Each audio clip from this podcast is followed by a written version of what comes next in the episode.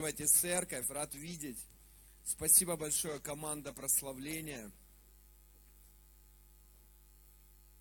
Хороший был отчет, недельный отчет. Мы видели это в новостях. И во вторник, да, действительно было такое хорошее действие, когда мы собрались на библейский урок, говорили, я слышал, как в тишине во время проповеди магистра шевелились мозги. Но это хорошее время, действительно, когда ты слышишь другую подачу, когда с более такой богословской позиции приходят к осознанию и к изучению Библии. И дай Бог, мы будем молиться, чтобы вот люди такого уровня, они приезжали, они служили, они учили нас. И сегодня я хочу поговорить о такой важной вещи, но где-то она простая. Я хочу говорить о вере. И знаете, в жизни каждого верующего человека возникает вопрос, а верю ли я? Месяц назад эти мысли стали проникать в мой разум, и не того, что верю я в Бога или нет, но когда что-то наваливается, как говорила сестра Татьяна, я знаю, что это такое, сложности, я сижу, думаю про себя, я тоже знаю ее сложности.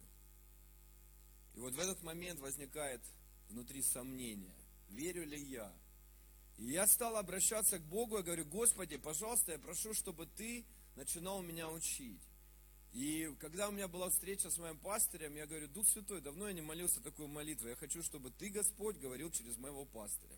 И не задерживаясь, буквально через несколько минут Дух Святой начал говорить. Я говорю, слава Богу, когда Бог живой. Потому что мы иногда ищем ответы в Священном Писании, мы иногда ищем знаки. Кто ищет знак? Пойти направо, налево холодная погода, о, знак. Как недавно я вспоминал, был знак, и я задавал вопросы, Ольга, жена от Бога или нет, я говорю, последний знак. По приезду с конференции я прошу, чтобы Господь был борщ. И он был. Я говорю, ну все, знак, значит, от Господа. И иногда мы, как неверующий Фома, мы хотим чего-то, потрогать дырки в руках Иисуса Христа – я задал вопрос, я стоял в такое, знаете, смятение внутри меня было. Я услышал в тихом вене голос Духа Святого, который начал мне говорить. Начал мне говорить такие слова, почему ты мне не доверяешь? Почему ты мне не доверяешь? Посмотри, пожалуйста, на свою жизнь, которая у тебя была уже со мной. Я начал анализировать 11 лет, и я говорю, Господи, прости, я понял. Я понял, что ты ни разу меня не оставлял. И поэтому сегодня я хочу говорить о вере.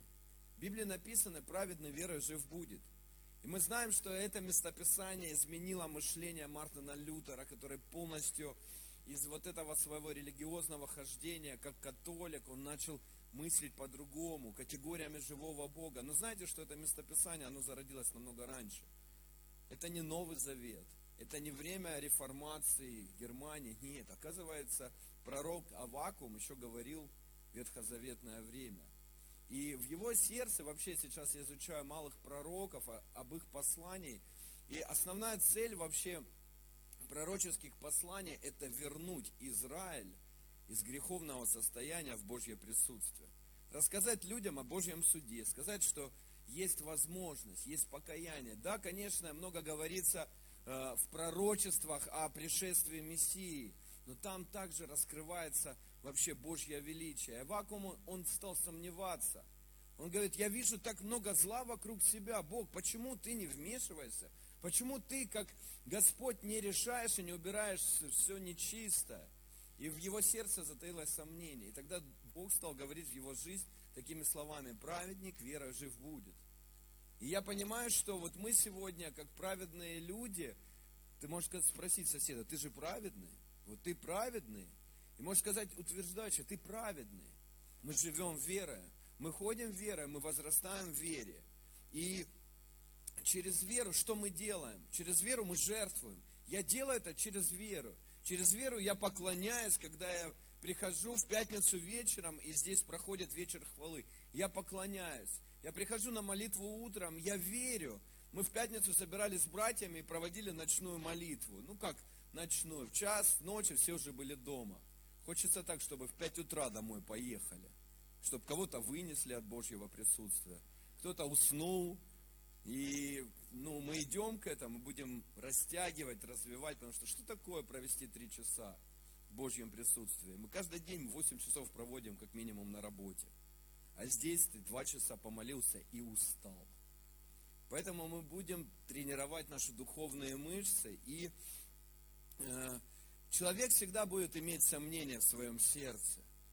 Произошла такая ситуация, когда ты не будешь иметь веру, поклоняться, не искать Бога, вот это состояние освящения заканчивается в твоей жизни. Ты не можешь осветиться, ты не можешь соприкоснуться с Ним. И я верю, что Бог, Он наш авторитет. Вот авторитет, от которого мы учимся, от которого мы питаемся. Потому что в руках воли Божьей Бог может исцелить. Бог может исцелить? Может. А может и не исцелить. Мы как это? А вот так это. Мы не можем сегодня диктовать Богу. Это Его свобода. Он может воскресить людей? Может. Он может спасти? Конечно. Мы все говорим, что брат Олег, он говорил о том, что Бог умер за каждого. Но все, слыша о Боге, не все его принимают. Это норма сегодня для людей, когда ты говоришь человеку, выходи из ада, в котором ты живешь. Человек говорит, нет, я вернусь туда. Мне нравится быть там. Мне нравится находиться с теми людьми, которые неправильно ведут себя. Те, которые грешат. И ты говоришь, что тебе еще нужно? Человек не может оставить вот эту неправильную жизнь. Когда ты задаешь вопрос касаемо сомнения внутри своем сердце, Бог начинает говорить. Иногда Бог молчит такое бывает в жизни каждого человека. Но иногда в молчании ты начинаешь не просто перекладывать на Бога всю свою жизнь, ты начинаешь осознавать, кто ты есть. И вот я сегодня хочу с вами вместе переживать вот это состояние, когда ты задаешь себе вопрос, кто я такой? Библия говорит, праведный верой жив будет, ты верующий. И сегодня твоя вера, она может быть на нуле, но Бог хочет ее сегодня выращивать. Бог хочет сегодня вдохнуть жизнь в твою веру. Недавно я вспомнил такую жизненную ситуацию, которая произошла у меня, будучи подростком. Я как-то гулял у себя во дворе в центре Ростова, и получилось, что зашли старшики, как мы называем. Старшие пацаны, их было трое. И я как-то получилось, сидел один во дворе, не было моих друзей, они сели, общались, одного я так немного знал, и они говорят, о, у тебя хорошие часы. Я говорю, ну да, отец подарил. И после пяти минут общения я даже сам не понял, как эти часы оказались на руке у этих ребят. И потом они встали и говорят, ну все, давай, спасибо тебе за подарок, мы пошли. И я сижу, да подожди, что ты делаешь? Вернее, они как, сняли с меня часы и ушли. Я переживал, я плакал, я пришел домой, но я ничего не сказал своему отцу. Я э, где-то боялся, боялся двух вещей. Я боялся, что он меня поругает, и второй, я боялся, что рассказав ему эту ситуацию, он не сможет решить вопрос. Я обратился к своему дяде, потому что я верил, что мой дядя из крутых. И в итоге мой дядя, он берет свою собаку, тогда были в 90-е годы модные собаки-боксер. И мы берем эту собаку, мы идем в эту компанию, находим этого обидчика, который снял с меня часы, и разговаривали с ним, как-то решали этот вопрос. И в итоге, спустя какое-то время, я прихожу домой, и мой отец задает мне вопрос. Он говорит, Антон, сынок, а почему ты мне не рассказал эту ситуацию? Ты мне что, не доверяешь? И вот мне тогда стало где-то неудобно, больно, что я обратился к людям со стороны, но я не обратился к своему отцу. И каждый раз сегодня прошло уже много-много лет с той ситуации, но когда я прихожу домой, мой отец всегда спрашивает, Антон, какие у тебя часы на руке? Что ты носишь? Я знаю, что он всегда принимает участие, он мне дарит, покупает. Вот. И для меня это такой, знаете, прообраз того, что, как в Библии написано –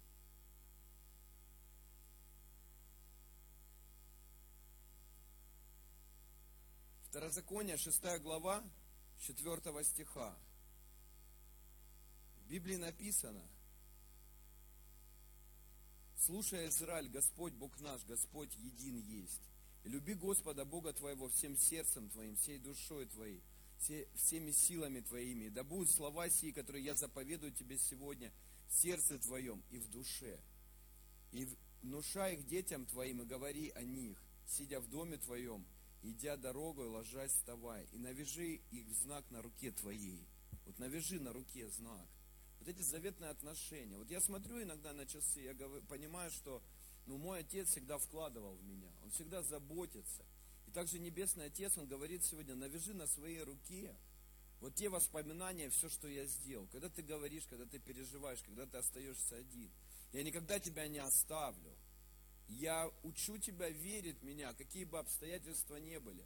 И вчера я посмотрел такой фильм, он сделан так черно-белый, очень э, тяжелый фильм, называется «Суд над Богом». Когда евреи, оказавшиеся в тюрьме, они сели и стали размышлять, стали говорить о том, что вот посмотри, мы сейчас здесь находимся в концлагере, и иногда по вечерам выводят людей, они уже не возвращаются обратно. Они говорят, давайте проведем суд над Богом. И они стали судить Бога. Они стали вспоминать все, что Он сделал, о том, что Он вывел их из Египта, о том, что Бог почему-то поразил первенцев, но не поразил фараона. Они прям выносили ему вердикт. И мы сегодня начинаем судить тоже Бога. О том, что Бог то не сделал, Бог это не сделал в моей жизни. А где был Бог, когда я оставался один? И мы сегодня переживаем какие-то потери в своей жизни. Но верующие, они так же, как и неверующие, болеют. А сегодня иногда верующие больше болеют. Знаете почему? Потому что когда говорят о том, что не надо собираться, соблюдать масочный режим во время пандемии, когда мы переходили на онлайн, а именно верующие люди говорили, что Бог велик, и мы будем собираться. И в таких небольших церквях вспыхивали э, различные болезненные такие неприятные ситуации, когда люди не соответствуют не только Божьему закону, но и какому-то постановлению, которое исходит от администрации. Поэтому сегодня мы можем навязать на руке, что Бог, Он со мной, навязать и передать это детям, научить детей. Мы пели сегодня песню о том, что благословлю тебя, детей и твоих детей. Я как раз ехал сегодня на служение, я поставил именно это поклонение, молился. Я стал молиться, Господи, я не просто молюсь сегодня за Филиппа, а я молюсь за детей его детей. Я говорю, если я сегодня, как верующий человек, начинаю это хождение с Богом, то я прокладываю путь своему наследию. Может быть, у меня сегодня не получится. Но ты каждый раз анализируешь. Я вспоминаю, что мой прадед, он был священником в православной церкви. Мой другой прадед, он был э, служителем, либо просто прихожанином, я точно не могу сказать, который в 90 лет принял баптистское крещение – ходил в церковь. Он никогда не проповедовал мне о Христе, потому что я был маленьким мальчиком, но он всегда молился за меня и за мою семью.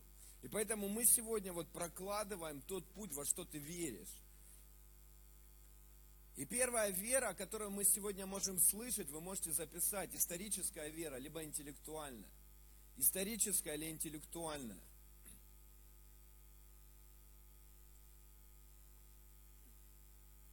Люди читают Библию как историю. Как замечательно было, как плохо было, какие интересные вещи происходили. Человек все знает о грехе, человек все знает о благословении. Иногда мужчина заостряет свое внимание о многоженстве, о гареме и говорит, почему так сегодня нету. и пролистывать те ситуации о том, где Бог учит любить, где Бог любит, любит тебя особенно и учит тебя жертвовать. И поверим, мы сегодня спасаемся. Но чтобы что-то изменилось внутри тебя, нужно позволить это сделать. И когда человек кается и обращается к Богу, происходит рождение свыше. И мы сегодня учимся, мы изучаем, и мы слышим о том, что есть духовный мир, есть демонический мир – и часто мы говорим, что именно бесы являются такими существами, которые сбивают тебя с пути. Задай себе вопрос, а внутри меня, внутри верующего человека могут жить бесы?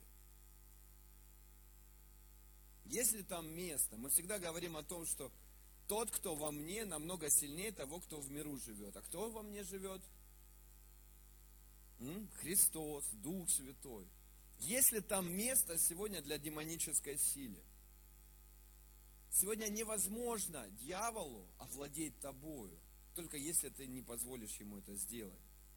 Единственный способ проиграть, когда ты сам добровольно отрекаешься от веры. Тогда дьявол начинает пользоваться тобой.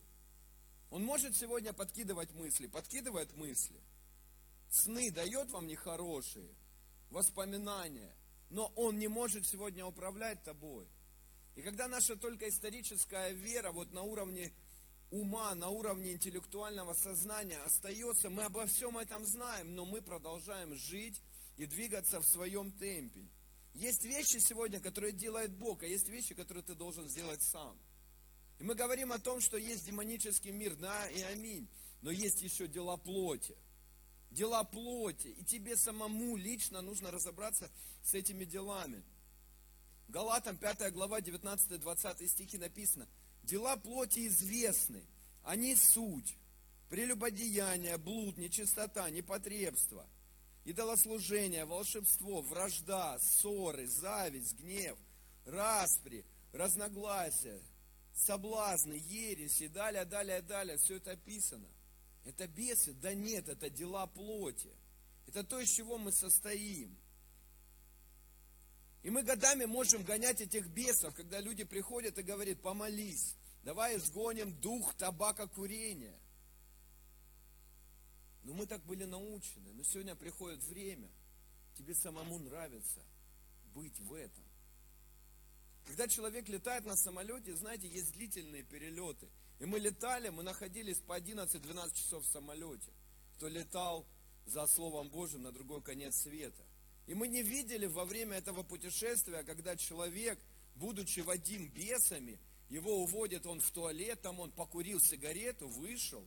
Нет, такого не было. Люди сидят по 12-13 часов и ничего не курят, ничего не употребляют и не умирают. Потому что есть определенный запрет на эти вещи.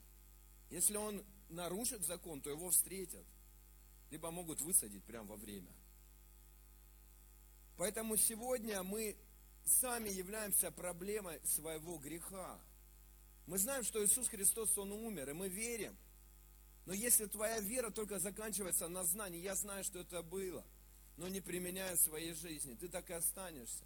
Когда люди годами ездят на Пенуэл, когда люди каются, каются, каются, гоняют кого-то. Господи, освободи меня от чревоугодия. Как вы это себе представляете? Невидимыми нитями тебе Бог зашьет рот? Либо создаст кризис экономический в твоей ситуации, что тебе не на что будет купить еды? Как ты это видишь? Либо Бог допустит язву желудка, куда тебя поместят в больницу – где будет только овсянка и слипшиеся макароны, что ты, что ты ожидаешь? Мы сами должны, как люди, взять ответственность за свою жизнь. Аминь. Аминь, потому что Бог говорит, вот теперь твоя личная свобода выбора начинается. Как ты выбираешь, что тебе делать и как поступать. И мы сегодня лучше будем проповедовать о святости. Вот знаете, там, где Дух Святой, там свобода. И мы в это верим. Часто люди начинают увлекаться какими-то демоническими силами и видеть во всех бесов. Давайте проповедовать о Христе, который умер и воскрес.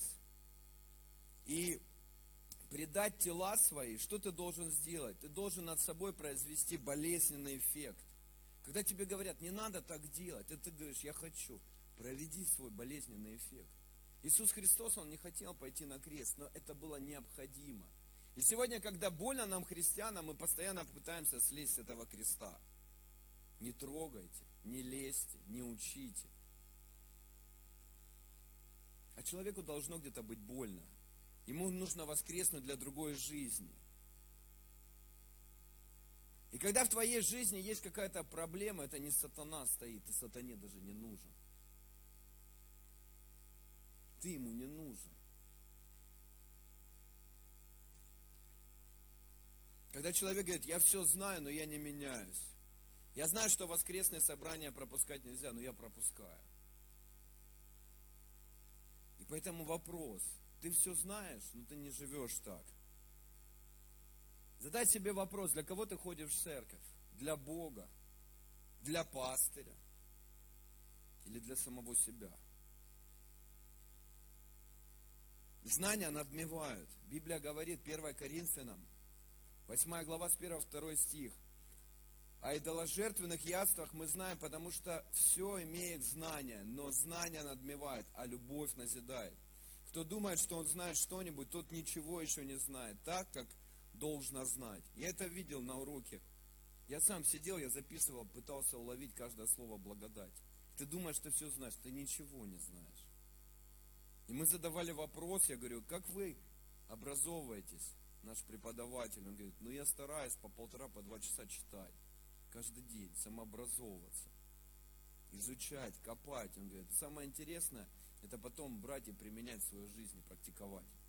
В своей семье. То мы говорим о любви. Тут приходишь домой, здесь маленький ребенок. И Бог говорит, люби теперь. Ты же учил сегодня о любви. Вот люби теперь, вот здесь.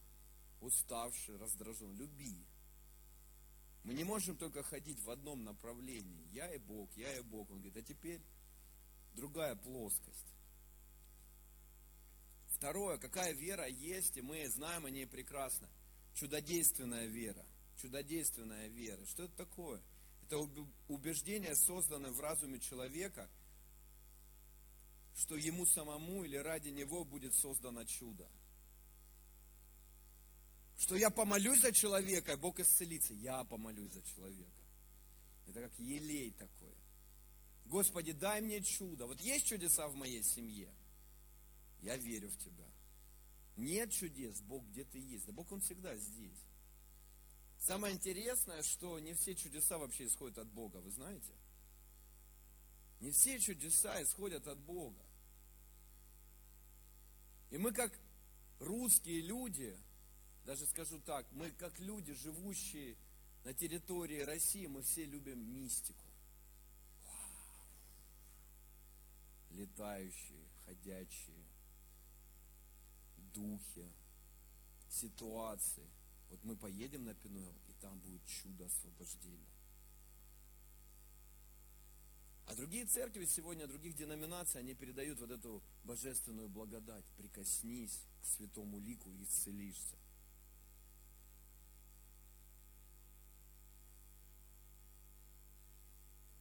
Вера только в чудеса,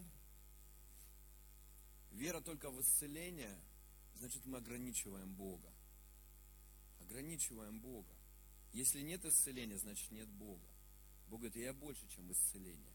Я больше, чем чудо. Мы прекрасно видим, как люди ходили за Богом только ради того, чтобы Он их кормил и исцелял, и являл чудеса. Но когда Бог говорит, а теперь я буду вас учить, и люди разбегались. Люди не хотят учиться. Люди не хотят слышать о Царстве Божьем. Им нужно, чтобы руки вырастали. Им нужно, чтобы благословение падало в их карман. Но когда он говорит, да не радуйтесь, что вам бесы повинуются. Не в этом смысл вообще моего здесь существования на земле. А радуйтесь о чем? О том, что ваши имена записаны в книге жизни. Вот о чем нужно радоваться. Я каждый день молюсь за моего отца, но он не исцеляется. Но я знаю, что он уверовал в Господа Иисуса Христа. Именно благодаря в этой сложной ситуации, когда он заболел – Людям сложно старой формации сегодня принимать Христа, которые были воспитаны в коммунистическое время. Потому что это целая идеология, это целая вера, это целый такой фундамент. И когда ты разговариваешь с человеком, люди мне говорят, да я не хочу даже принимать Христа, потому что я хочу пойти в коммунистический рай. Это страшно, это где-то смешно, но люди в это верят. Они были так воспитаны. И мы сегодня не должны ждать, что Бог что-то сделает для меня, если Он не сделает. Наша вера, она должна быть не временно чудодейственная, а время такая постоянная, испытанная. Третье, какая бывает? Временная вера.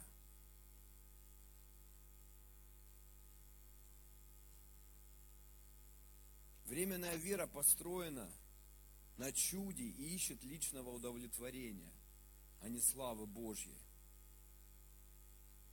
Такая вера, она не, вы, не исходит вот из сердца твоего возрождения, когда ты возрожден, когда ты другая личность. А это так происходит. Сегодня верю, завтра не верю. Сегодня Бог являет чудеса, а завтра нет. И так получилось, что после библейского урока Егор Владимирович приехал к нам домой. Приехал домой, мы сидели, общались до часу ночи, пытали его, задавали вопросы, извинялись 300 раз. Вы не устали? Он говорит, нет, я сейчас отдыхаю, когда я учу, проповедую. И все, мы его проводили, уехали, и на утро мой уважаемый Иван Павлович подходит и говорит, Антон, ты представляешь, после того, как Божий человек посетил наш дом, у нас котел заработал. Я, и он говорит, это реально так? Я говорю, так это реально так и есть. То, во что мы верим. Я говорю, Егор Владимирович, вам надо проехаться по домам, где что-то сломано. Вода потечет в кранах, обои приклеятся обратно, котлы заработают. Но во что мы верим? Я иногда верю в такие вещи. Бог говорит, ну вот на, яви чудо. Вот такое вот. Тебе же необходимо. Нам надо чудо потрогать. Аминь. Ну мы же восточные христиане, мы же мистики. И вот мы переходим к последней вере, истинная вера. Истинная вера. И Бог говорит, я хочу, чтобы вот путь истины, вы пришли в Него, вы поверили в Него. У Бога есть требования. Евреям 11 глава 6 стих. А без веры угодить Богу невозможно. Ибо надобно, чтобы приходящий к Богу веровал, что Он есть. Вот просто приходить к Нему. И Бог говорит, ну я есть, ты веришь? Верю. Дальше написано, ищущим Его воздает. Бог, оказывается, нужно искать. Искать в ситуациях. Не просто искать место, где же обитает Бог. Иногда нужно свою квартиру сменить, выйти в поле, начать там молиться. Там намного больше Бога. Потому что ты начинаешь Его искать. И верой ты узнаешь Бога. Верой ты соединяешься с Ним. Вот мы видим, Евреям 11 глава, там вот вера, все верующие люди, все патриархи, они стали верующими, они соединились с Богом. Ной соединился, Авраам соединился. Вера – это верность. Это верность. Вот я хочу оставаться верным Богу. Ну как я это буду делать? Оставаться верным моему пастырю, оставаться верным моей церкви. Я хочу быть верным моей супруге, хочу быть верным моему призванию, хочу быть верным моим детям. Вчера домой приехал, уставший с работы, в 9 вечера, а сын говорит, папа, надо поиграть вместе. И ты начинаешь искать, жена, давай ты, а жена стоит посуду моет. Еще ж прокрадывается такая мысль, ну это ж твои дети. Я говорю, хорошо, один раз, ну поиграем, давай, садимся, играем. Верны, верны во всем. Я верю, что все, в чем я нуждаюсь, Бог мне даст. Вот Он мне даст, Он наполнит. Мы всегда прославляли Бога, поклонялись, и песня, поклонение, которую все знают, Господь, Ты пастырь мой. Сложные слова? Нет. Ты ходишь и поешь, Господь, Ты пастырь мой, я ни в чем не буду нуждаться. Деньги на исходе, а ты начинаешь петь, Господь, Ты пастырь мой, я ни в чем не буду нуждаться. Ты только поругался с женой, ты начинаешь петь, Господь, ты пастырь мой. Я ни в чем не буду нуждаться, ты покоишь меня. И Бог, Он дает этот покой. Бог дает разумение, как разрешить конфликт. У тебя есть враги, но ты поешь, Господь, ты пастырь мой, я ни в чем не буду нуждаться. Ты покоишь меня на злачных пажитях и водишь меня к водам тихим. Успокаиваешь душу мою, направляешь на стези правды ради имени Твоего. Вот эти стези правды. Вот это истина, истинная вера, куда Бог ведет. И как-то мы разговаривали с пастором Эдуардом Хитаряном, говорит, у каждого свой путь. Для кого-то, чтобы познать Бога, нужно в тюрьму сесть, как он рассказывал. Когда, будучи пастырем, он попал в тюрьму, какое-то время там провел. Говорит, это мой путь. И я думаю, что ну, кому-то и не захочется, и он не выдержит такого пути.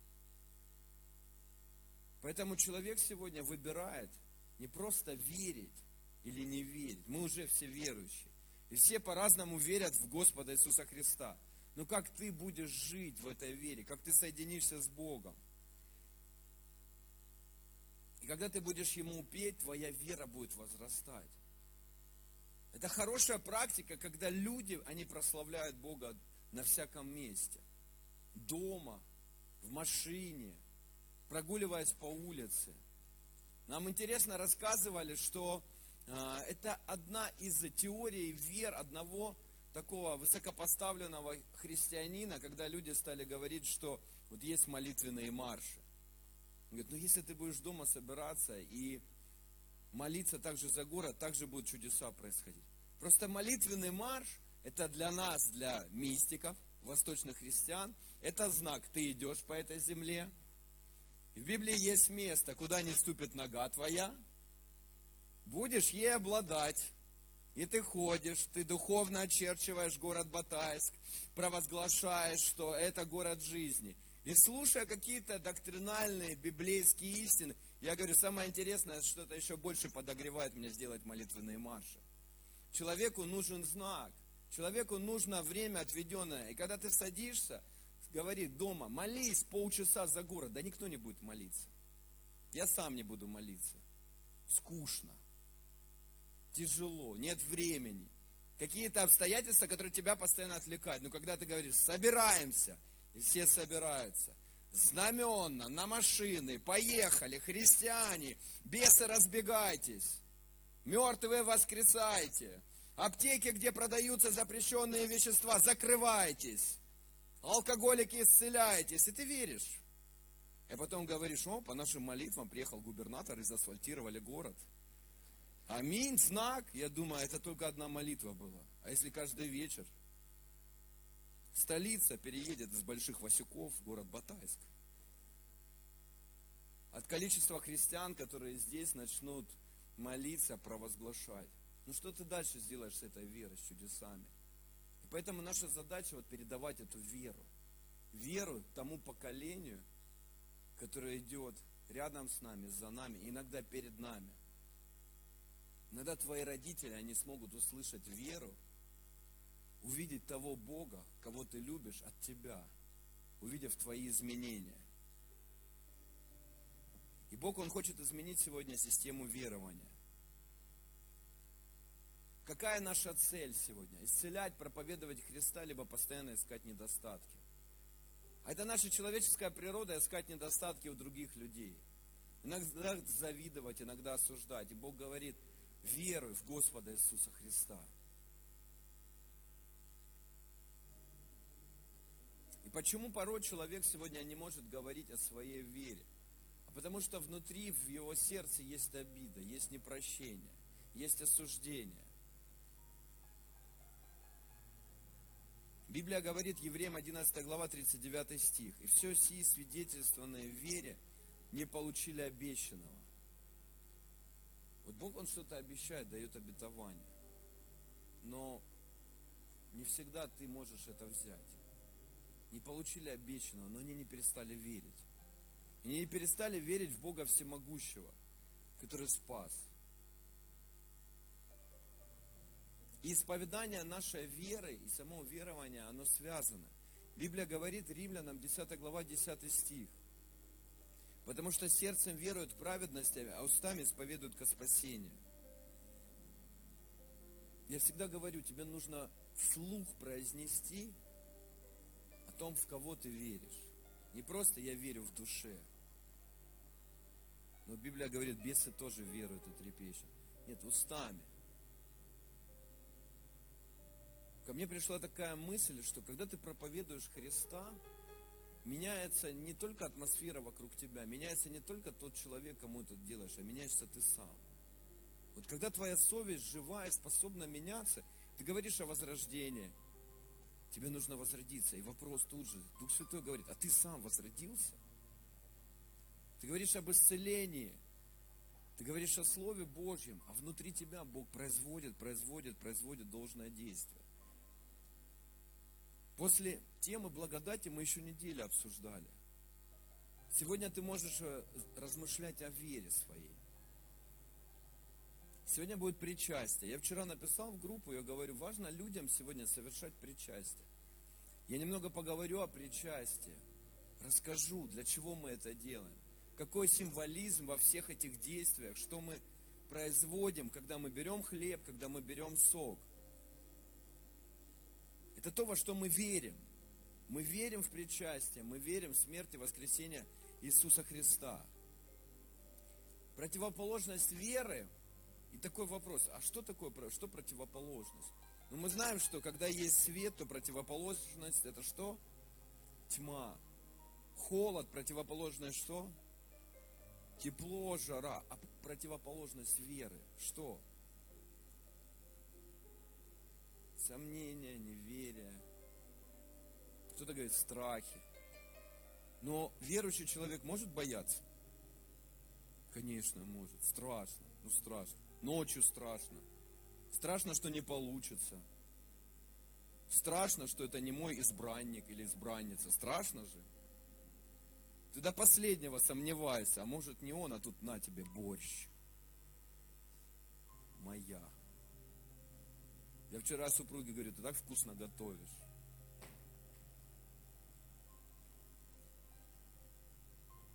Противоположность веры – это знание. Это умозаключение. Это рациональное мышление. И когда ты говоришь, так, ты будешь строить дом, и ты начинаешь все просчитывать, и потом и твой расчет заканчивается, и деньги заканчиваются. А Бог говорит, а почему ты мне не доверяешь? Ты же верующий человек. Как я буду жить? И ты все начинаешь умственно воспринимать. И Бог говорит, ну тогда мне придется чуть-чуть подвинуть твои умозаключения. Я хочу вернуть тебя и научить тебя опять верить. Библия почему-то показывает, что в тесноте своей я Господа возвал. Что именно в тесноте ты начинаешь взывать к Богу, особенно молиться. Когда все хорошо, ты не молишься, ты не веришь. Ты живешь и двигаешься, как ты уже готов это делать. И Бог говорит, ну а где же наша вера? Ученик пошел по воде, потому что вера его повела по воде. И были чудеса, были исцеления, были знамения. Вера, она порой может только вырасти и активироваться, когда есть трудности и когда есть вызовы. Мы верой устрояем сегодня дом духовный. Давайте мы перед тем, как совершим причастие, Просто вспомним такие слова. Господь, Ты пастырь мой.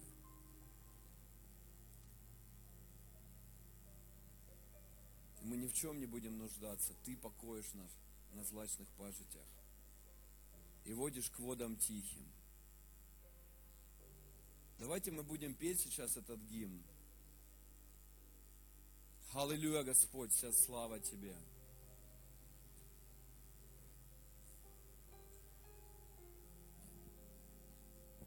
ни в чем.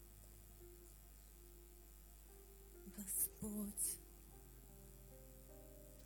Ты пастырь мой, я ни в чем не буду нуждаться. Ты покоишь меня на злачных пажитях, к водам тихим водишь меня. Господь, Ты пастырь мой, я ни в чем не буду нуждаться. Ты покоишь меня на злачных пажитях, к водам тихим водишь меня. Господь, Ты пастырь мой, я ни в чем не буду нуждаться. Ты покоишь меня на злачних пажитях, к водам тихим водишь меня. Где бы я ни шел, не убоюсь я зла. Где бы я ни шел, ты всегда со мной. Где бы я ни шел, не убоюсь я зла. Твой жезл и твой посох успокоят меня. Где бы я ни шел, не убоюсь я зла. Где бы я ни шел, ты всегда бы я ни шел, не убоюсь я зла. Твой жезл и твой посох успокоят меня, Господь.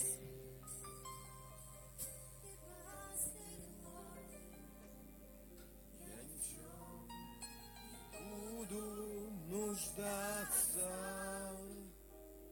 Ты покоишь меня на злачных пажитях, к водам тихим водишь меня. И что такое причастие? Вечеря Господня, она одновременно простая и величественная. И в Библии написано 1 Коринфянам, 11 глава, 26 стих. Ибо всякий раз, когда вы едите хлеб сей и пьете чашу сию, смерть Господня возвещайте, доколе Он придет. Вечеря Господня, какой смысл мы вкладываем в это действие?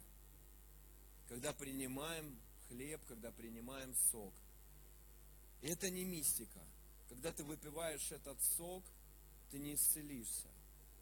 Когда ты съедаешь этот хлеб, на голову не сваливаются финансовые благословения. Это символы.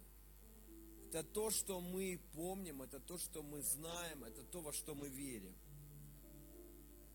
И все эти действия имеют две цели. Первое – это вспомнить Иисуса Христа. И второе – помочь нам показать другим свою веру в Христа и в Его смерть. И в Библии написано, «Сие творите в мое воспоминание». Иисус говорит, помните обо мне всегда. Всегда помните о том, что я сделал, о том, что я делаю, о том, что я буду делать. Верьте в это. И Библия говорит, всякий раз смерть Господня возвещай, доколе Он придет. Помнить о Нем это же просто. Но мы забываем. Мы забываем, потому что мы впадаем в суету. И когда мы носим крестик, пускай вот он греет твое сердце. Была бы возможность, мы бы на очки, на наш зрачок одели бы такие линзы, чтобы там был крест. Чтобы все наши ситуации, жизненные обстоятельства видеть через крест. Но мы забываем. Когда ты приходишь домой, ты забываешь своим родным сказать, что я тебя люблю. Ты любишь, но ты забываешь это делать.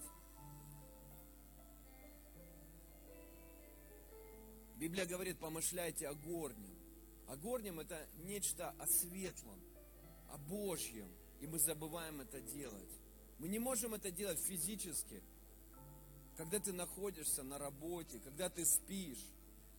Проанализируй, сколько времени в день ты вспоминаешь о Христе, который умер. И вот как раз вот это причастие, Библия говорит, вспоминайте о том, что я сделал именно для вас.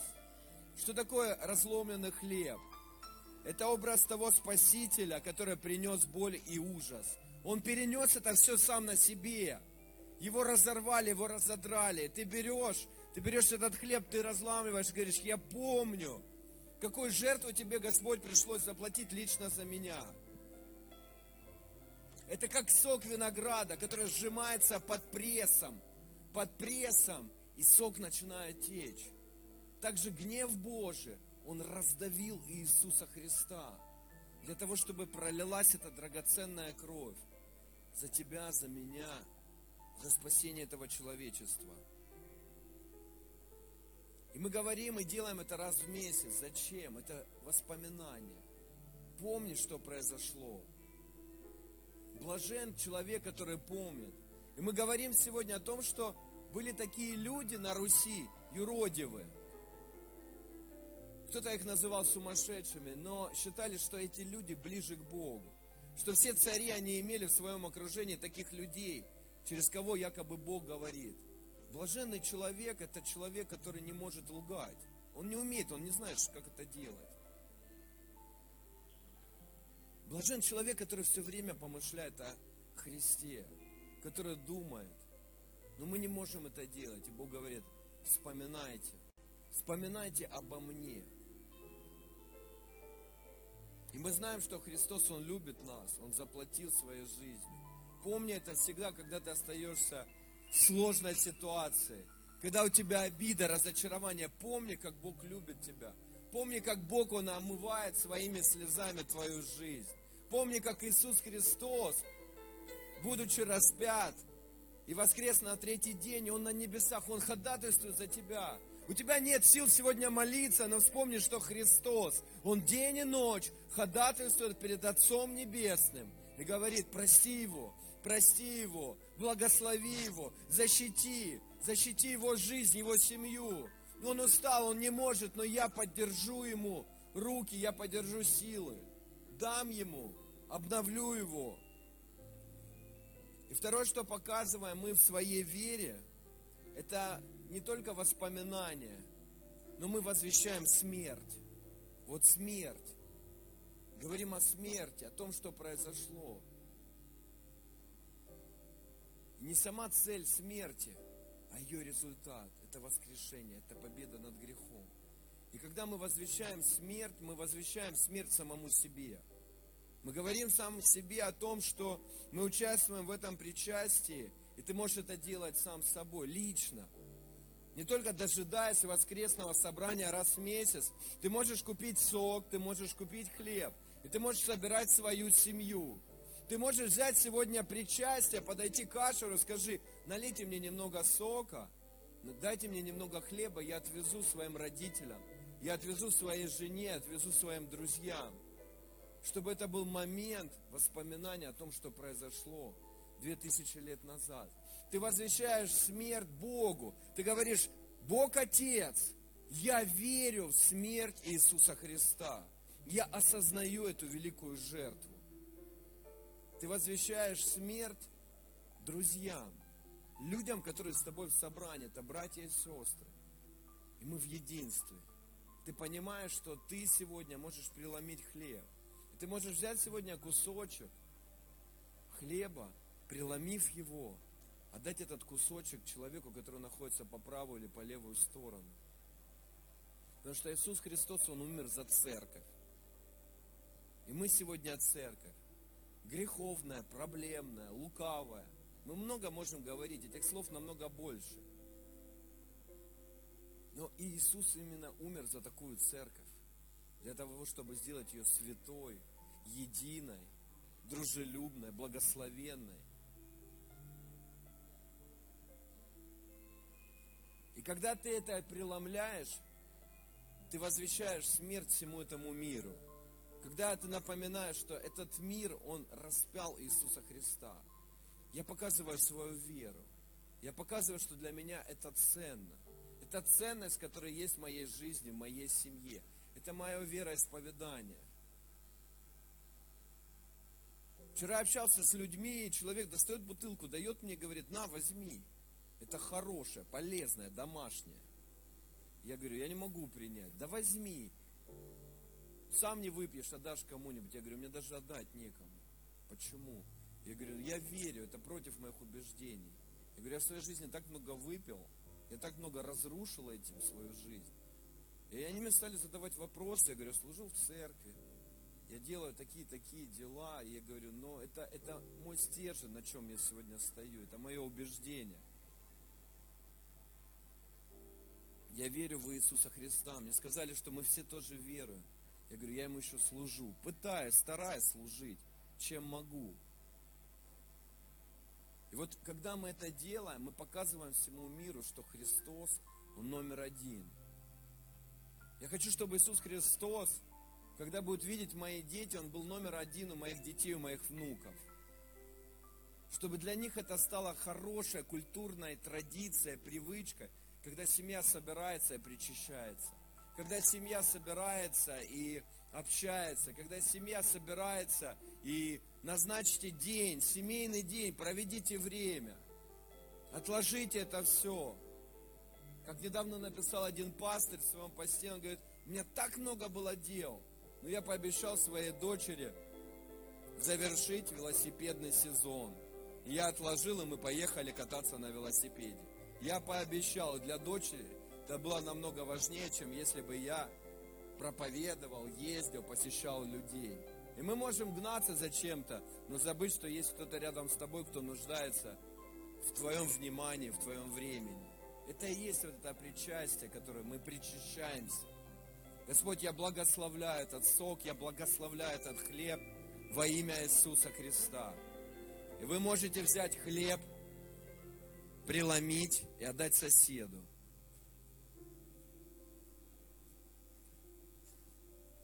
И тем самым мы показываем, что мы в заветных отношениях перед Богом. Мы чтим и почитаем, Господь, Тебя.